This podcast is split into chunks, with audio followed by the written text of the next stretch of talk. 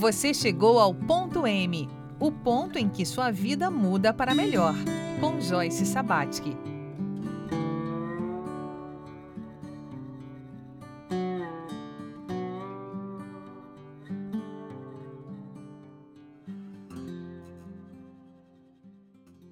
Seja bem-vindo, seja bem-vinda. Esse é o programa Ponto M, um programa dedicado a identificar o ponto de mutação na história de vida das pessoas, ou seja, aquele ponto onde essa vida pode mudar para melhor. Nessa temporada, estamos gravando diretamente do território das missões no Rio Grande do Sul, acompanhados pela Simone Rigotti e a sua história de vida, costurada por outras histórias de outras mulheres que se reuniram aqui no evento Inspirando Mulheres Empreendedoras. Simone, a gente estava falando sobre a questão do papel da arte, da criação, né? O criar. Né? Onde, onde for que a gente vá, para onde que a gente vai empreender nessa vida, porque a vida é empreendimento, a gente criar. Isso me lembra a tua ida para São Paulo, né? Sim. Porque o trabalho como locutora lá em Cascavel te levou para voos muito maiores. Conta para nós como é que foi? Quantos anos você tinha? Eu tinha 19 anos quando eu fiquei sabendo dessa oportunidade de ir para São Paulo, é, de uma vaga que existia. Um amigo meu entrou em contato e falou: Olha, tem uma vaga lá na Rádio Cidade de São Paulo e, e ele tá pegando fitas, fitas na época, né? De locutoras do Brasil inteiro. Você não quer mandar a sua fita?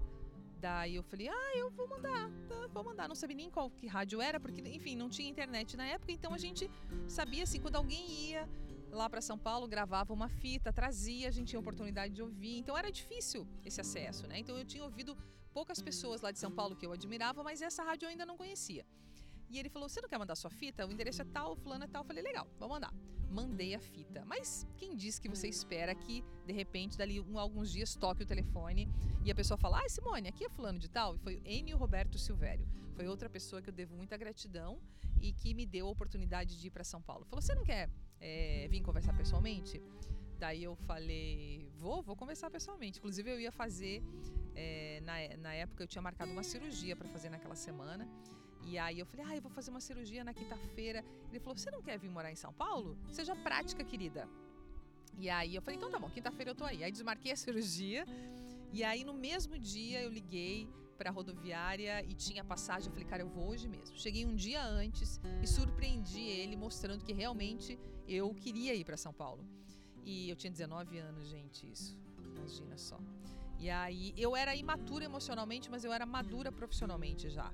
Então, assim, quando eu, eu fazia algo, eu fazia algo é, com, muito, com muito profissionalismo. Mas, claro, eu era uma guria, né? Agora eu tô, tô aqui no Rio Grande do Sul, tô retomando meu sotaque gaúcho. Eu era uma guriazinha, né? Com 19 anos. O que, que você sabe da vida, né, gente? Nada, né? E a gente vai pagando e vai aprendendo. E aí cheguei lá e falei, olha, liguei para ele, falei, você não falou para eu ser prática? Eu falei, eu já tô aqui. E aí no mesmo dia eu fui lá, a gente fez um teste na Rádio Cidade, é, na Avenida Paulista. E aí eu saí de lá empregada, Joyce. É, na Rádio Cidade 96,9 e eu não sabia da grandiosidade que era a rádio. A Rádio Cidade é uma rádio que escreveu o seu nome no livro da história do rádio brasileiro. Nós chegamos a ter, o programa que eu apresentava, que era o Vale a Pena Ouvir de Novo, ele chegou a ter 400 mil ouvintes por minuto. Ele era a maior audiência da América Latina. Eh, não tinha um outro locutor na América Latina, não tinha um outro programa. Vamos colocar assim, porque não, o programa não era meu, o programa era da rádio, né? O programa teve outras apresentadoras, muito boas apresentadoras. É, então ele foi, foi uma construção, não, não é mérito meu, né? É o mérito de toda a equipe, do coordenador, que tinha uma visão, tem ainda, né? De rádio muito boa. E aí esse programa chegou a ter o pico de 400 mil ouvintes por minuto.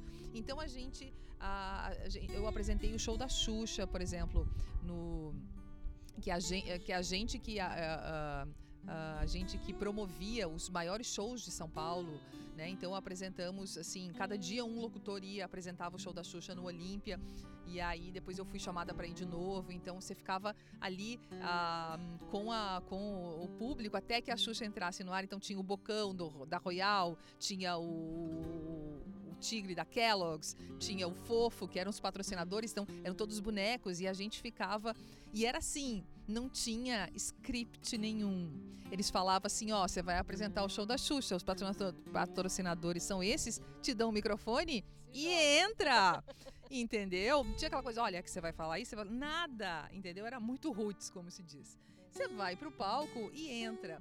E ali, então, na cidade, eu tive a oportunidade de entrevistar os grandes artistas na época. Fazia a Rádio Cidade, de repente eu recebo uma ligação e aí a, a produtora fala: Oi, meu nome é Ângela, eu sou produtora do Gugu. O Gugu é seu ouvinte. Opa, opa, opa. Segura, porque essa história rende um episódio inteiro. E a gente vai falar do Gugu e da, do tempo no SBT mais pra é, daqui a pouco, no próximo bloco. Olha, pelo entusiasmo que você traz dessa fase de descobertas na vida, me lembro, sabe de quem? Da Cassandra Blay. Fofa Cassandra.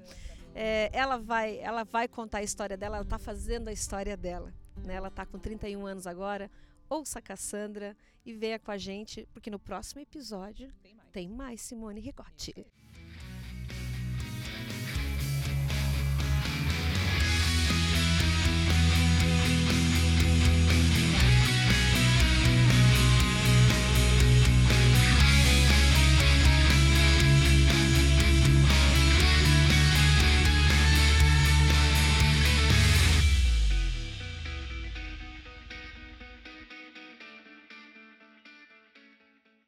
Bom, primeiramente, gostaria de agradecer por esse convite, porque realmente está sendo uma honra estar aqui. Muitas pessoas não sabem, mas eu passei minha infância aqui em Santo Ângelo, na região das Missões. A minha avó vive aqui. Eu sou de Santa Catarina, tenho 31 anos. E a minha família é meio nômade. Então, a parte do meu pai é do interior de São Paulo e migrou para o Mato Grosso. E a parte da família da minha mãe é aqui do interior do Rio Grande do Sul e migrou para Mato Grosso do Sul. Então, desde novinha, eu transito entre esses estados, mas eu cresci em Santa Catarina, que é onde eu resido. Né? Minha, família, minha mãe, meu irmão, meu dindo estão em Criciúma e eu moro em Florianópolis, a Ilha da Magia. Que bacana. E o que, que você trouxe para as missões? Bom, esse evento para mim ele significa uma reconexão, né? A gente veio para cá para a gente se inspirar e unir essa parte de espiritualidade, de sagrado feminino, principalmente pela região onde nós estamos, né? Que é a região das missões, é histórico e tem uma energia muito forte e também falar de empreendedorismo porque nós estamos num momento de empoderamento feminino e eu vim trazer isso também, né? Através da minha jornada, eu passei por três pontos M's de virada. que foi um ponto de reconexão, um outro de transformação na minha vida pessoal e espiritual e um outro de salto quântico, que foi onde o digital entrou na minha vida e eu comecei a fluir nessa era digital e eu vim aqui para poder ajudar essa mulherada a fazer isso também, a se reconectar, se transformar e fluir nessa nova era, nessa nova onda tecnológica. Que bacana, eu gostaria que você falasse um pouco mais então desses pontos que você atravessou para poder chegar aqui. Bom, O primeiro deles, que eu falei, inclusive na palestra, né, que foi hum, a minha, a minha saída da empresa, de uma carreira executiva, que eu já tinha construído. Cinco anos, comecei nova, com 19 anos, em São Paulo, como trainee do Flávio Augusto, que é o fundador da WhatsApp e hoje sócio do Carlos Wieser, tive a oportunidade de cofundar a empresa. Então, desde novinha, fui muito workaholic. Com 25 anos, eu já estava em função de direção do Grupo Abril Educação da editora. E naquele momento eu me sentia realizada, porque né, eu já tinha uma carreira, era bem relacionada, viajava, estava tudo certo, mas ao mesmo tempo eu tinha uma crise existencial muito forte né? E daí eu falava assim, mas o que está acontecendo? O que, que me falta, né? E daí eu lembro de uma frase que Jim Carrey falava, acho que todo mundo tem que ter oportunidade um dia de ter sua liberdade financeira e de, de certa forma, ter uma fama, ser bem conhecido, né? Que a tecnologia nos proporciona, para perceber que não é isso que traz a felicidade. E uma pergunta bem clichê que sempre me fizeram, Cassandra, o que é felicidade para você então, né? Falei, a felicidade pode até ser de bens materiais efêmeros, que a gente conquista, daqui a pouco passa e vai de novo, né?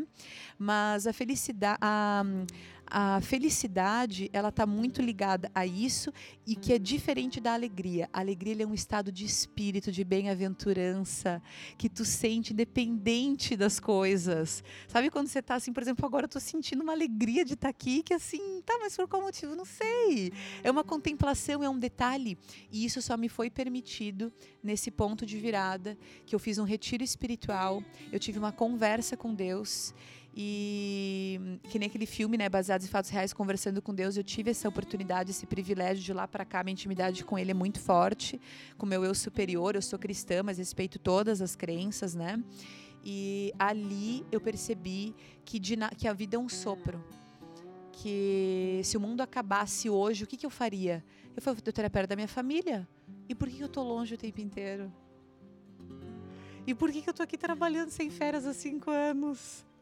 Eu falei, meu Deus! Eu falei assim, e, e, eu não culpo ninguém, eu só acho que assim, é legal ter recurso financeiro, é, ele traz facilitação, boa qualidade de vida, estudar, conhecer pessoas, viajar, gerar emprego, tá tudo certo.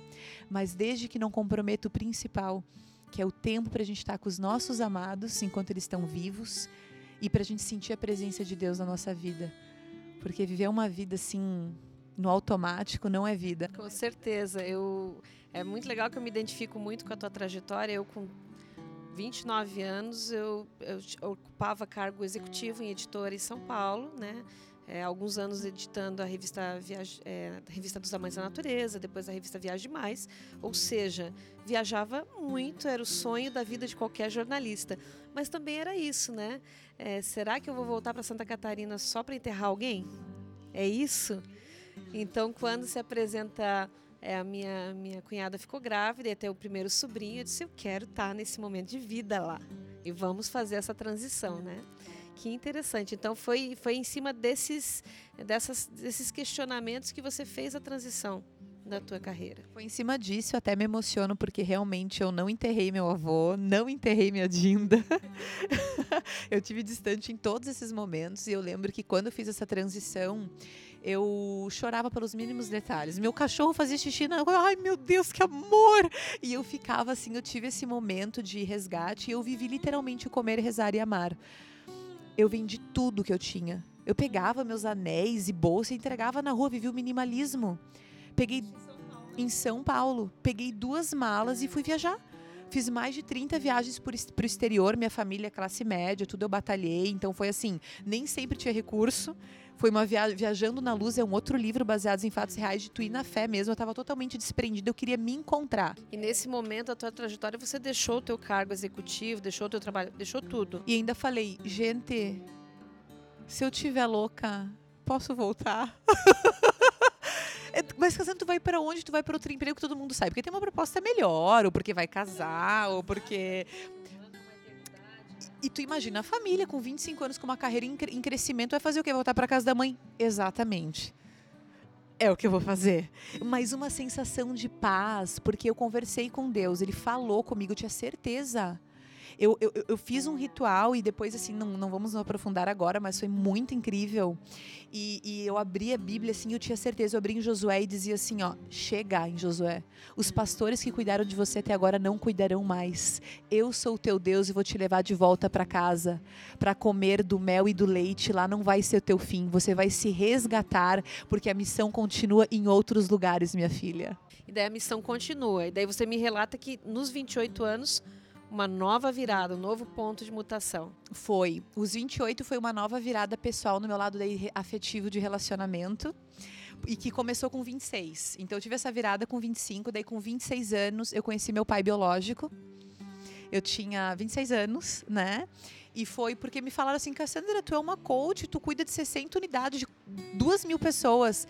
Eu não sabia que tu não conhecia teu pai biológico. Eu falei, pois é, eu não conheço. Mas por quê? Porque minha mãe foi pai e mãe, porque graças a Deus, sabe, eu tive um pai de criação que era o pai do meu irmão, faleceu quando eu era criança e o tempo foi passando. Mas então vai atrás disso. E daí começou todas aquelas lutas, né, de rejeição, de tudo e tal, que eu nem sabia que eu tinha. E daí, quando eu resolvi resgatar, foi quando eu perdi meu filho, que eu estava grávida, e daí eu tive uma depressão pós-parto, separei meu noivado, e foi um ano muito emocional, e resolvi atrás do meu pai, porque me diziam que se eu não resolvesse isso, parece que não ia para frente meus relacionamentos afetivos. E eu resolvi meu pai, eu fui muito bem recebida e ganhei dois irmãos e uma família linda, que me receberam assim, e parecia que eu nunca tinha me desconectado. Eu resgatei a minha, a minha essência, eu incentivo todo mundo que, que tá sem pai, que não foi atrás, ou que tem mágoa e tudo, que vá, porque vale a pena. E se rejeitar, não importa, você fez a sua parte. Essa foi a maior transformação da minha vida e que não acabou aí, porque depois eu tive um outro relacionamento afetivo abusivo e daí eu não sabia por que estava acontecendo. Me sentia tão bem na espiritualidade, fazendo terapia, resgatando meu pai, minha vida tudo certo. E eu tenho essa coisa da vibração. Eu tô atraindo, devo ter alguma coisa em mim que eu tô atraindo esse abuso, só que eu não enxergava. E eu fiz é, faculdade de ontopsicologia de uma escola de uma universidade dos avançados, que é a base é no Canadá, quatro anos para me conhecer. Eu entrei no yoga para me descobrir. E daí eu peguei e percebi mais uma grande descoberta quando eu tinha 13 anos, eu fui estuprada, abusada e eu botei para baixo do tapete. Como se nada tivesse acontecido. E toquei minha vida, me relacionei, noivei, só que aquilo estava escondido. Então não adianta tu colocar as coisas para baixo do tapete. Você tem que trazer, você tem que encarar a realidade, tem que trabalhar. E quando eu sofri aquela segunda vez que eu fui procurar ajuda, que eu tratava tanto paciente, eu falei, mas eu preciso de terapia também. Eu sou a que mais preciso de terapia para poder ajudar outras pessoas. Eu sou um ser humano e eu me cobrava demais. Como que eu posso estar tá passando por isso ajudando outras pessoas? Até que um dia me falaram assim: nunca mais repita isso. Não é porque um médico se formou em medicina que ele não vai ficar doente. Acima de um rótulo, você é um ser humano.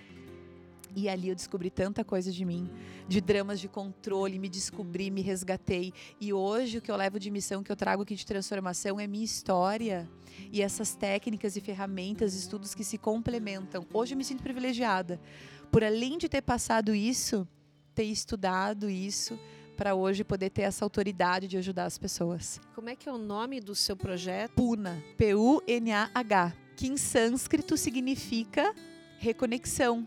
E esse foi meu terceiro salto, que é o salto quântico. Que interessante, que interessante. Então, assim, vocês vão ouvir falar muito do Puna, né? Uma iniciativa é, que vem é, do trabalho da Cassandra, né? Radicada agora novamente em Santa Catarina. Então, que bacana. É, eu gostaria que você deixasse seu Instagram para quem queira seguir, né? Como que chega até você, até o Puna? Tá. Meu Instagram é o Cablei, é CA de Cassandra, ponto Blake é meu sobrenome. A Puna significa arte de unir espiritualidade com negócios, porque como eu vim da carreira executiva, depois tive esse burnout e resolvi viajar e fui pro lado da espiritualidade do yoga, depois eu percebi que a gente pode unir os dois. Então o salto quântico foi através do digital. Você aprender a se lançar no digital, colocar um ativo que te traga receita passiva, você ganha espaço no tempo para ficar com os teus amados e você tem os dois.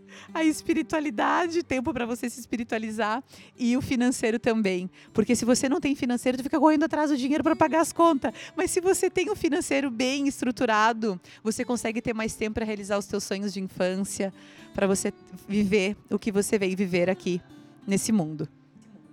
Nossa, isso é tudo que todos querem, né? Tudo a gente quer. Então, muito obrigada, Cassandra. Espero que tenhamos mais oportunidades aí de ir desenvolvendo juntas esse caminho. Você